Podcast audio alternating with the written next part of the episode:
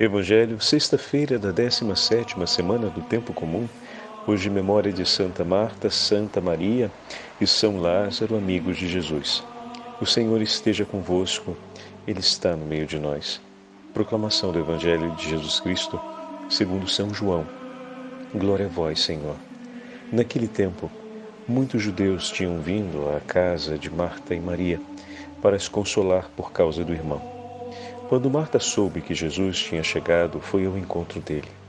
Maria ficou sentada em casa. Então Marta disse a Jesus: Senhor, se tivesses estado aqui, meu irmão não teria morrido. Mas mesmo assim, eu sei que o que pedires a Deus, ele lhe concederá. Respondeu-lhe Jesus: Teu irmão ressuscitará. Disse Marta: eu sei que ele ressuscitará na ressurreição no último dia. Então Jesus disse: Eu sou a ressurreição e a vida. Quem crê em mim, mesmo que morra, viverá. E todo aquele que vive e crê em mim, não morrerá jamais. Creis isto? Respondeu ela: Sim, Senhor.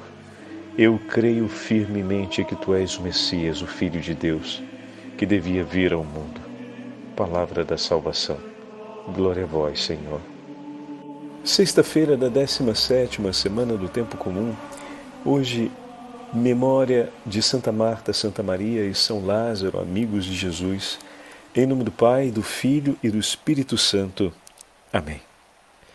Queridos irmãos e irmãs, a Santa Liturgia hoje nos leva para o 11 capítulo do Evangelho de São João a narrativa a respeito do encontro do Senhor com Marta e Maria por ocasião da morte de Lázaro. Jesus irá realizar nesse mesmo capítulo, na sequência do texto, a ressurreição de Lázaro. O Papa Francisco uniu a memória de Santa Marta também a recordação de Santa Maria e de São Lázaro três irmãos que moravam juntos na casa de Betânia e que aparecem no Evangelho de Lucas também acolhendo o Senhor. Marta e Maria, como ouvimos há pouco tempo atrás, recebem um destaque na Santa Liturgia pelo testemunho tão bonito que deram de amor ao Senhor, de zelo pelo Senhor em um episódio que todos nós conhecemos, que seria outra proposta para o Evangelho de hoje, Marta aparece muito empenhada com os afazeres enquanto recebe Jesus e o grupo dos discípulos, enquanto Maria está aos pés do Senhor e o escuta todo o tempo. E falávamos naquela meditação a respeito das duas realidades que ocupam a nossa vida a importância de estarmos aos pés de Jesus, de ouvirmos o que o Senhor fala, para que possamos colocar em prática a caridade. A caridade é fruto da escuta. E quando a vivemos dessa forma, a caridade nos leva sempre a ouvir a Deus. Então, hoje, no Evangelho, para que não fique no evangelho de hoje, para que não fique nenhuma ambiguidade sobre aquela famosa, aquele famoso dualismo que muitas vezes nós ouvimos. Marta se ocupava dos afazeres, Maria se ocupava da escuta. Uma era ativa, outra contemplativa. Contemplem a beleza do testemunho de fé de Santa Marta. Contemplem o quanto essa mulher trazia dentro de si a clareza da profissão de fé. Contemplem a, a coluna robusta e é o coração de Marta na escuta do Senhor. Marta é aquela que sabe recolher no coração cada gesto do seu Senhor, que soube ouvir o que o Senhor disse do não perder-se nas agitações e agora está ali, professando a sua fé aos pés do Senhor. Marta deixa tudo, olha que lindo, deixa todas as ocupações, afinal, muita gente tinha vindo, mais uma vez a casa cheia, a casa está sempre cheia dele, né? Mais uma vez a casa cheia, o pessoal que veio para consolar, o pessoal veio para consolar, mas também tem que, né, no final das contas, é, tem que receber o povo, tem que dar atenção para o povo. Então, olha ali quantos empenhos, né? Quantos empenhos. A imagem que poderíamos tomar também de maneira muito plástica a respeito das consolações desse mundo, né? E buscar a consolação espiritual em Cristo. Marta não tem dúvidas de laxar todas as consolações desse tempo para ir buscar a consolação em Cristo. Poderemos usar também essa imagem comentando agora. Mas a coisa interessante é que se muitas ocupações, como no dia em que recebeu Jesus com os discípulos, se muitas ocupações hoje ela também tem em sua casa, porque a casa está cheia de gente que veio de toda parte para consolá-las, né? Então, se a sua casa está cheia, tem várias ocupações, ali naquele momento, Marta larga tudo e vai aos pés de Jesus. Olha que imagem bonita. Né? O Senhor disse para ela que só uma coisa era importante e aquilo não seria tirado de Maria.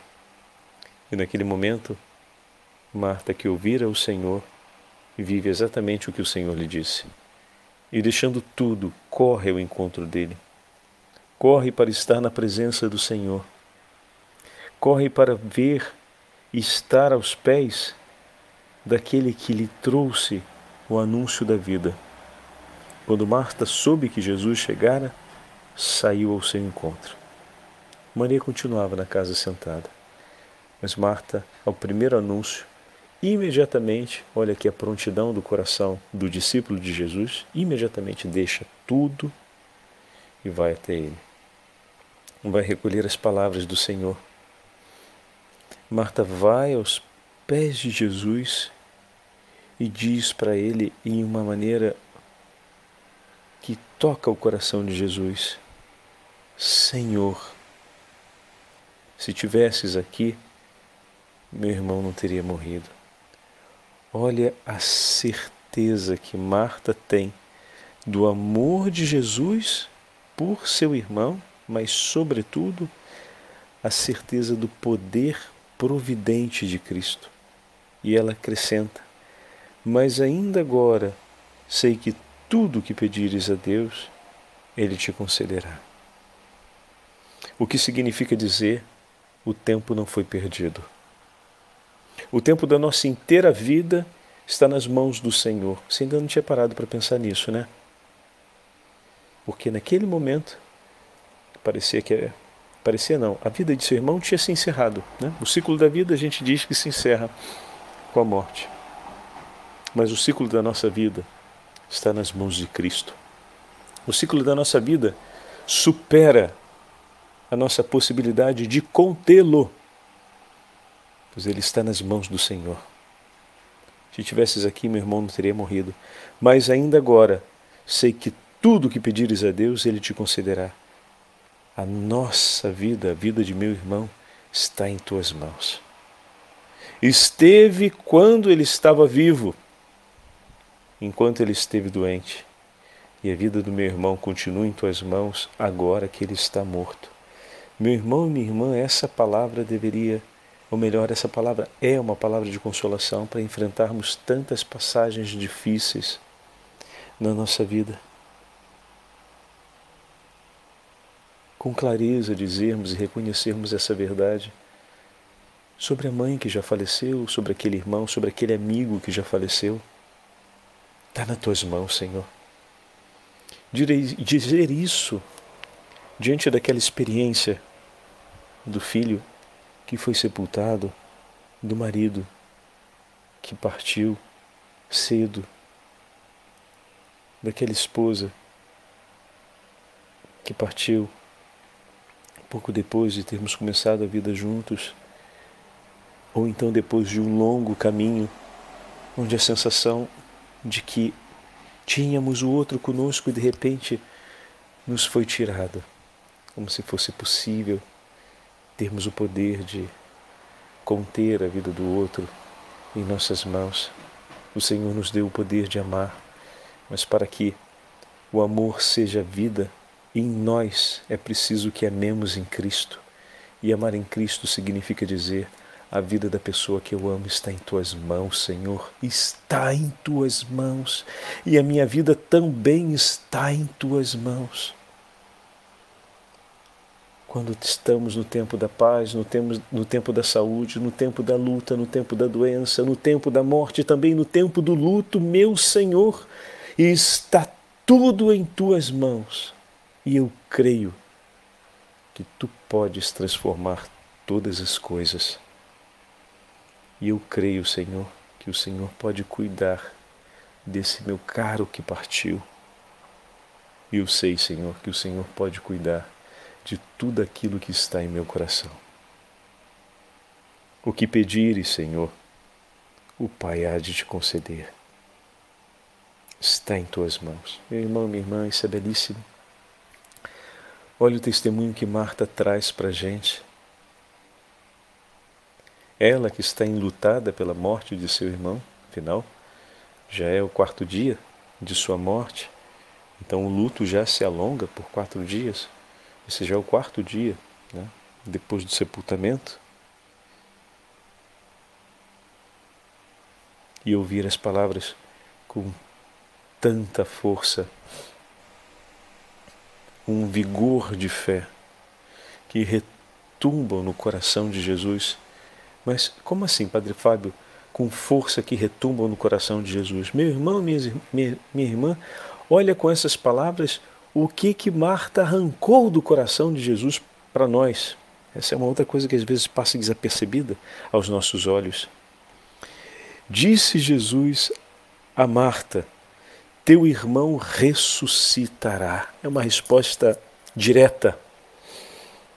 Teu irmão ressuscitará. o que significa dizer que ele já falou com o Pai e o Pai já acolheu a sua súplica. Aquela que veio confessar a necessidade do seu coração e a verdade em seu coração. Qual é a necessidade em seu coração? A necessidade do seu coração é que ela esperava pela consolação de Jesus em favor de seu irmão. E a verdade do seu coração é que ela crê que a vida de seu irmão está nas mãos de Jesus.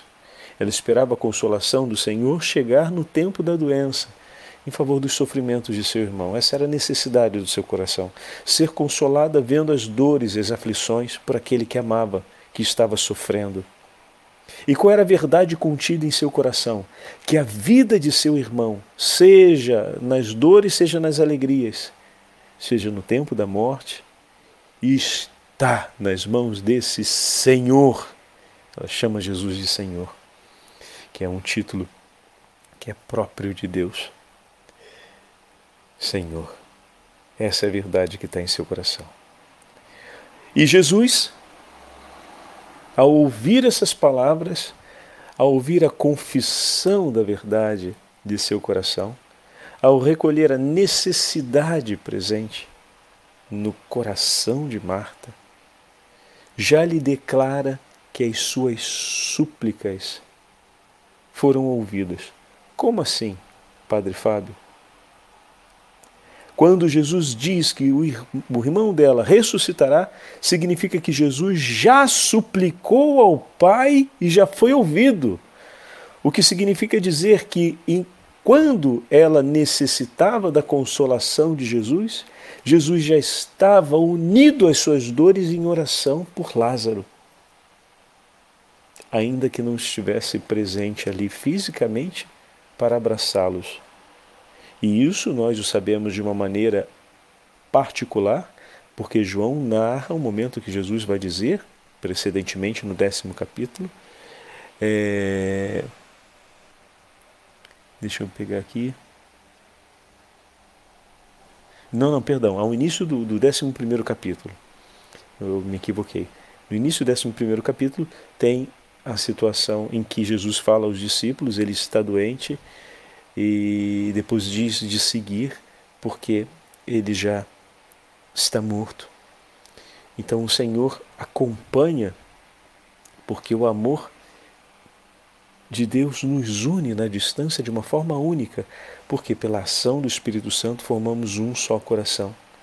Quando amamos a outra pessoa e o, e o amor que existe em nós é movido pela potência do Espírito Santo, estamos sempre em aliança com nossos irmãos.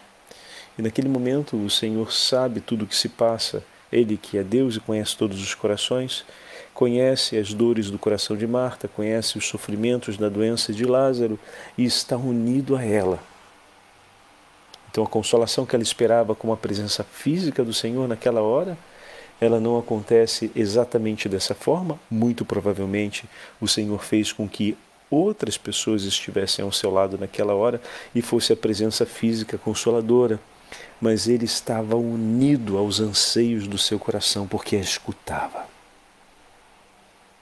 E quando Marta confessa a verdade de seu coração para Jesus, dizendo que a vida de seu irmão está em suas mãos, Jesus, com aquela resposta, testemunha: é verdade, está. Ele ressuscitará. A nenhum homem está, é, foi dada a possibilidade de poder preservar os dias de sua vida, somente a Deus. E o Senhor restitui a Lázaro o dom da vida. Olha que estupendo. Olha que estupendo. Teu irmão ressuscitará.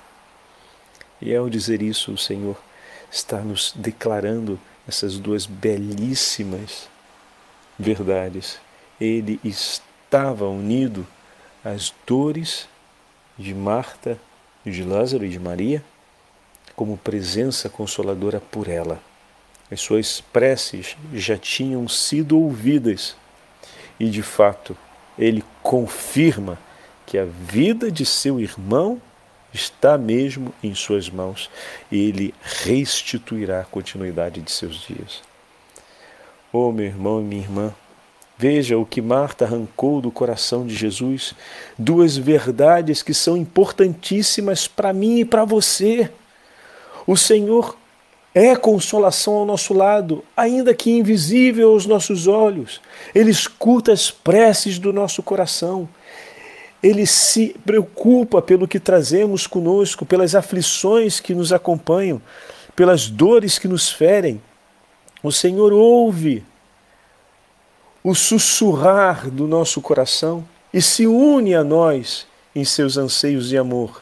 Antes que a voz de Marta materializasse nos ouvidos de Jesus a sua súplica, o Senhor já tinha recolhido o que estava em seu coração e respondido pela aliança de amor de seu próprio coração sagrado e santíssimo.